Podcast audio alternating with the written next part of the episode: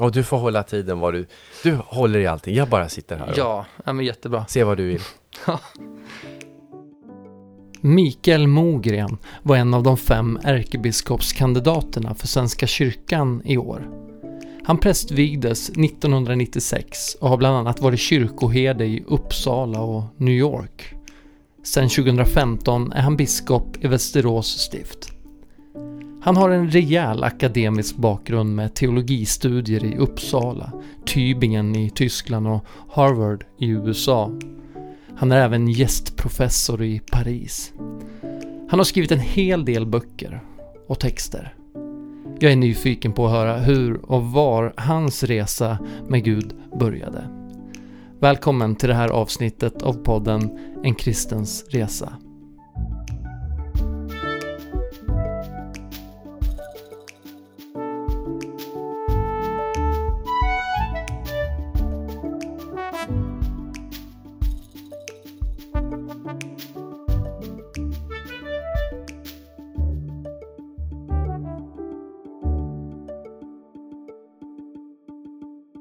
Välkommen Mikael till den här podden. Tack så mycket. Tack. Jag kommer ju från en bondefamilj i skogen. Fattiga bönder i skogen. Min pappa var skogsarbetare åt ett skogsbolag. Och mamma var hemma med min eh, lillebror som är hjärnskadad. Och farmor och farfar bodde i, vi växte upp, de hade gården liksom. Och det där var ju en väldigt, det var mycket kärlek i miljön. Det var verkligen varmt. Det var bondeliv. Ja, bondeliv och ganska gammaldags. Mm. Fattigt så att det var inte så moderniserat utan vi bar vårt vatten och eh, utan toalett inne till exempel. Var är vi någonstans nu? Vilket år är vi? Jag är Liksom, född vilka- vilka år? 69 så det här var ju 70-80-talet för mig. Mm. Och eh, eh, jag eh, fick mycket värme i det där. Och, och närhet och älskade verkligen de här människorna. Och gör det. Jag har fortfarande en stark knytning till det. Och samtidigt fick jag ju stor lust att upptäcka annat. Och det var väl någon sorts erfarenhet av att jag passar inte riktigt in här. Jag får inte riktigt vara med här eller jag klarar inte av. Det är för tungt att jobba i skogen eller i gruvan kunde man jobba också Mm. bli gruvarbetare. Det var många som var hemma. Så jag hade ju sån lust till skola och till kyrka. För det Mm. var ju smak av andra världar. Var familjen eh, kyrklig? Ja, i, I den där svenskkyrkliga bemärkelsen att man att högtiderna är viktiga och eh, dop och konfirmation var självklart. Och, så det var en del av det självklara som man skulle göra som tillhörde det allmänna. Mm. Men inte särskilt pietistiska. De hade aldrig varit med i någon väckelse eller, eller någon frikyrka eller gått i något bönhus eller så. Mm. Men, men svenskkyrkliga. Alltså man tyckte om sin präst och man månade om sin kyrka. Och pappa satt i kyrkorådet och så. Mm.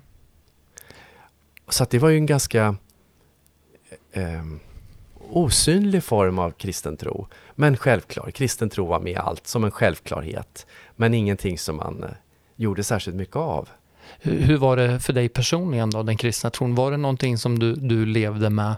Eller var, ja. Jag hade ju ett rikt inre liv som många barn har. Det gnistrade om stjärnorna utanför lagorn på, i vinterkvällen och, eh, och jag upplevde starka känslor och sådär. Och, och det fick ju någon form i kristen tro. Det blev ju liksom, jag fattar att det där har med kristen tro att göra.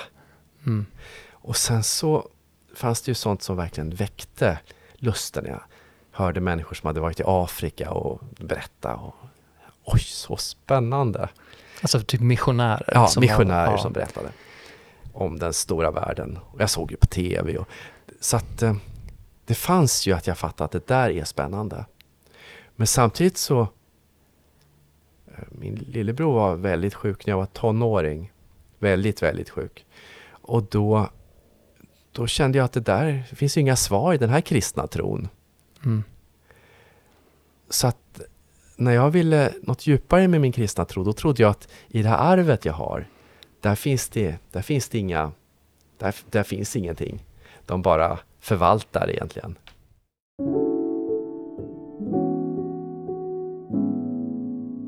fanns inga svar där i den kristna tron. Och du tänkte på din lillebror, Ja. din hjärnskadade lillebror. Hur, hur- menar du då? Ja, det var kanske i min närmaste miljö, de här människorna som fann, mina släktingar och så, de blev ju, det var sån tystnad när det blev så svårt. Och man uttryckte allting i handling. Mm. Men inga ord för vilka handlingar. Allting var ju kristna kärleksgärningar, det har jag ju förstått efteråt. Mm. De gjorde ju det i, i kristen tradition och i kristen tro. Men det var aldrig ett ord om varför man gjorde det. Och för mig hängde det där inte ihop. Så jag trodde när jag ville, eller när jag upptäckte att jag skulle, jag var tvungen ska jag säga, det var verkligen ett inre kall att gå djupare i min kristna tro. Då trodde jag att det, det var tvunget att vara i en annan tradition Mm. som var på riktigt.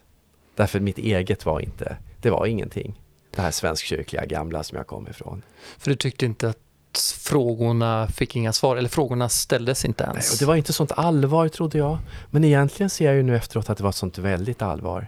Mm. Det var sån tystnad och sånt kamp och sån, sån kraft i det. Men ingen avancerad teologi förstås och Nej. inga, inget prat om Jesus. Och, Men den här eh, kulturen, eller vad man ska kalla det för, ser du den som en del av den kyrkliga kulturen eller som eh, samhällskulturen överlag? det är ju nog en kyrklig tradition som har, som har format det svenska samhället. Så det hänger ihop, kyrka och samhälle, så väldigt nära. Det här är ju den här gamla, jag kommer från gammal lutherdom alltså, där man inte skulle prata så mycket och framförallt inte om sin tro. Utan hade man någonting så, skulle, så visade det sig i kärleksgärningar till nästan.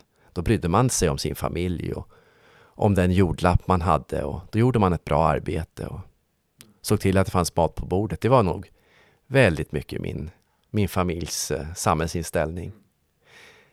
Och då blir det ganska tyst om när jag behövde mera. Jag var ju ett intellektuellt sprakande barn sådär. Och det fick jag ju av andra. Jag kommer ihåg, jag läste katolska fäder och sådär och tyckte det var jättespännande. Och kände, oj det här är ju på riktigt. Var, det, var läste du det någonstans? I skolan eller i Ja, bibliotek? i, skolan och som gymnasist och Mm. på biblioteket. Och, Ja. Det var ju inte internet, men det fanns ju bibliotek. Jag, Ja. var ju, jag tittade på tv och, och pratade med folk och så.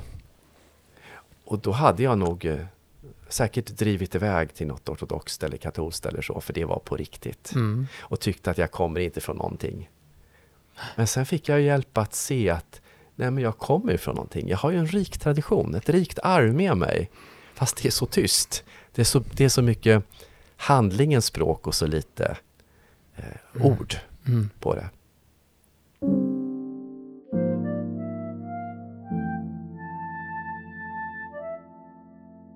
Nu är vi uppe i din tonårsperiod, gymnasietiden. Eh, och du kunde ändå definiera eller identifiera att det var något du saknade. Mm. Och jag hade ju också en, en, en, ett driv i min kropp som liksom utan, utanför i kroppen. Att jag kände att jag kommer, jag kommer kanske aldrig att bli gift. Jag kommer inte att få familj. Jag kommer inte att passa in här. Jag kommer inte få vara med. För jag kommer från en väldigt eh, machokultur faktiskt. Mm. De var skogsarbetare och gruvarbetare. Hårda män. Tufft. Och det var kärleksfullt men det var också krävande. Och eh, så en väldig kamp med mig själv. Var ska jag ta vägen någonstans? Fanns Gud med i den här kampen? Ja, absolut. Det fattade jag att, eh, att det var någonting jag kämpade med. Men det var också en kamp om jag var accepterad av Gud. Mm. Och helvetet och så. Det var, helvetet var mitt stora tema i sena tonåren.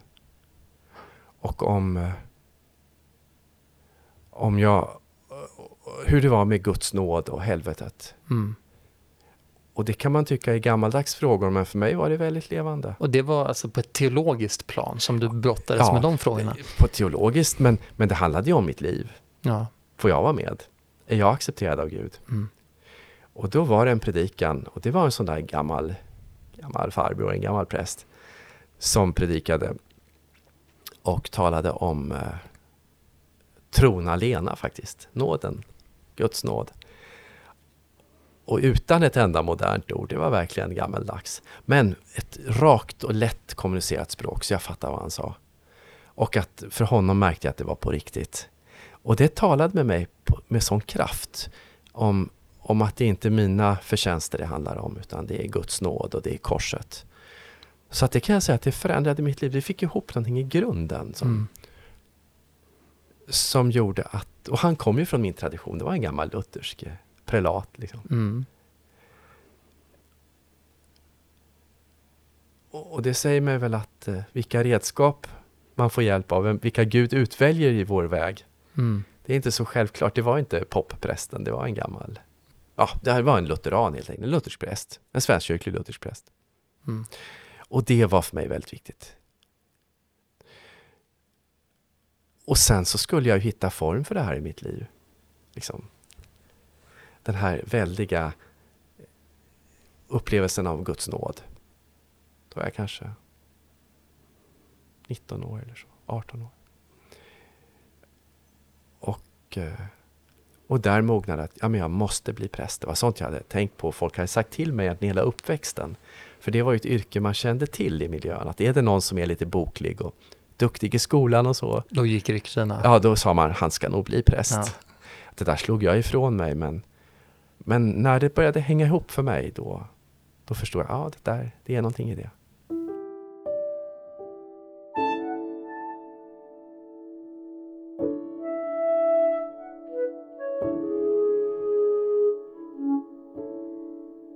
Med min bakgrund där man fick lära sig att arbeta och arbeta hårt. Det i kombination med att eh, liksom, det var inte torftigt men det var, ju- det var kärlek men det var inte mycket stimuli i form av sånt som kommer från någon stor värld eller så. Mm. Men jag fick väldigt smak för det, att upptäcka vad som fanns bortom skogen. Och den där upptäckarlustan, den drev mig ju sen. Så alla möjligheter jag fick att, eh, att leva i någon annan kultur eller göra något som var alldeles för svårt har jag ju tagit i livet sen. Det fanns inte förväntningar i din, inom din familj att yrket som, som bonde skulle liksom gå, gå i arv? Jättestarkt att jag skulle hålla på med jord och skog och, och så. Och jag vet att när jag gick på sån här lekskola och fröken frågade vad vi skulle bli när vi skulle bli stora. Och då sa jag det, det farligaste jag kunde hitta på som var längst bort från och det var ju bilmekaniker. Men eh, jag upptäckte att det fanns annat man kunde göra också. Men jag, jag fick ju, ja det var en kamp det där med att, att liksom svika det som de hade byggt upp Mm. och det som de brann för och, och som var livet verkligen. Det var livet i alla dess dimensioner och det räckte som liv och Mm. att för, för de som jag växte upp med. Med jorden och skogen och, och relationerna. Kommer du ihåg eh, ögonblicket då ditt beslut att bli präst hade landat hos dig och du också skulle berätta det för din omgivning? Ja, det var, ingen som blev... Det var ingen som har blivit förvånad. Utan de har bara klappat på mig och sagt att, att det var bra. Och jag har ju stor, jag har stor hjälp av min värld för att förstå det jag gör nu.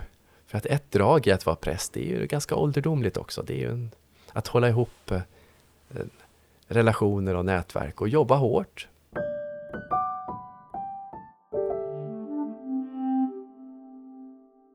Jag tänker tillbaka på vad som har gjort mig till, till kristen och till, eh, till präst. Så är det ju där det har funnits kristen tro, där har jag upplevt ljus och värme. Och det där ljuset och värmen, det följer jag i livet. Jag vill vara där det är ljust och varmt. Och det har fört mig hit. Jag har tagit mina val utifrån ljus och värme. Och då, då går jag in i, i djup bön. Ofta på knä. Och, eh, och känner djupt ner.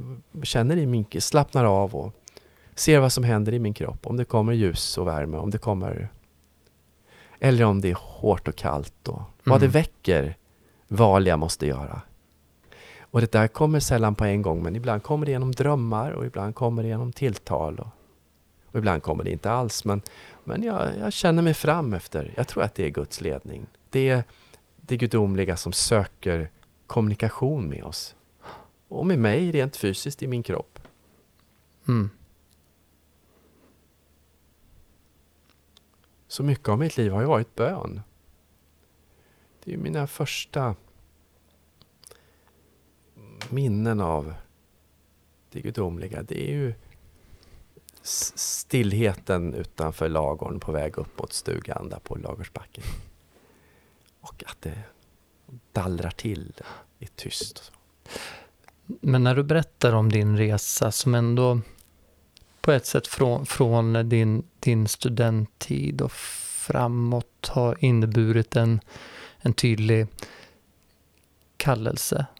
Finns det någon period i, under, den här- under den här resan där den här värmen som du pratar om, in, den har uteblivit? Jag får ju vara lite försiktig med mig själv så att jag inte jobbar för hårt. Därför att eh, den gränsen är jag inte upplärd med. Utan de här kroppsarbetarna som jag växte upp med, de jobbade oerhört hårt. Och det var... De, det fanns ju eh, vilotider men, men det var väldigt hårt vardagsarbete och jag har nog jobbat lika hårt som student och som, Mm. som präst och så. Och det är klart att det frestar på kroppen och när, när kroppen blir sliten då uteblir det här känsliga, membraniska. Mm. Då blir det hårt och kallt.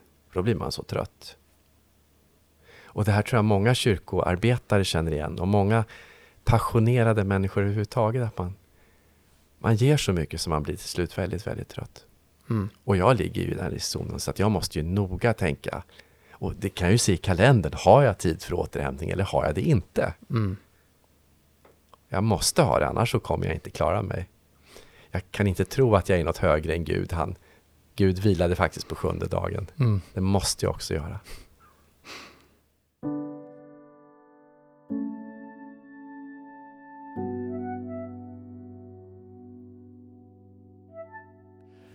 Mikael, när du, du börjar ju med att berätta om, om eh, din lillebror och eh, frågorna som inte blev ställda då och de svaren som då också uteblev idag när du ser tillbaka på de frågorna. Mm. Har du svar idag? Jag har ju andra svar än de jag fick som, som barn. För där var, där var det stora svaret i den, den här världen som jag kommer ifrån och som jag älskar. Där, när det möter motstånd, då ska man bita ihop och arbeta vidare och hårdare. Och det var inget bra svar. Därför det, det, det klarar man i korta perioder, men det kan inte vara enda svaret. Ibland måste man bita ihop och komma igenom, men det kan inte vara enda svaret. Och eh, jag har väl sen min, min, min väg som kristen, det har väl varit mycket att, att träna på att släppa taget. Att inte öka takten eller bli hårdare utan, utan istället eh, ta emot och kanske gå ut ifrån eller för i det där var ju också att man, man fick inte svika en kallelse. Man fick inte ge upp. Utan man skulle fortsätta. Och eh, det, försök, det försöker jag göra lite. Ge upp lite och göra någonting annat istället. Jag bläddrar lite i eh, ditt herdabrev. Ja, som du, du, eh, det skriver man inför att man blir en biskop. Är det så? den, när jag blev vald, det var en majdag då stiftet valde mig till sin biskop. Det var ju rätt omtumlande. Då vaknade jag på natten. Så där klockan två, det var ju lite ljust ute. Så jag satt alldeles upp i sängen, käpprakt. Och tänkte, jag måste börja skriva. Det var så mycket på gång. Och då började jag skriva den här. Så jag skrev det i rask takt Mm. till jag blev klar. För jag tänkte att det här vill jag ge stiftet. Ja. Där skriver du att erfarenheten av livet med Jesus är som att uppleva världen vidare. Ja. Att jag själv vill hålla kontrollen och få ner det helst i friggebodsformat Mm. så att jag vet precis var det slutar och börjar. Men Jesus spränger upp det där. Kunde du föreställa dig som liten grabb att du skulle vara präst i New York och eh, professor i Frankrike? Nej men jag, jag, det hade ju varit stort att tänka sig att jag skulle bo i Kumla. Mikael, stort tack för att du ville vara med i min podd. Det var härligt. Tack för att du, du kom så här och jag fick prata med dig. Uppskattar du min podcast och vill stötta den? Gå in på www.enkristensresa.se och läs mer. Tack för att du lyssnar.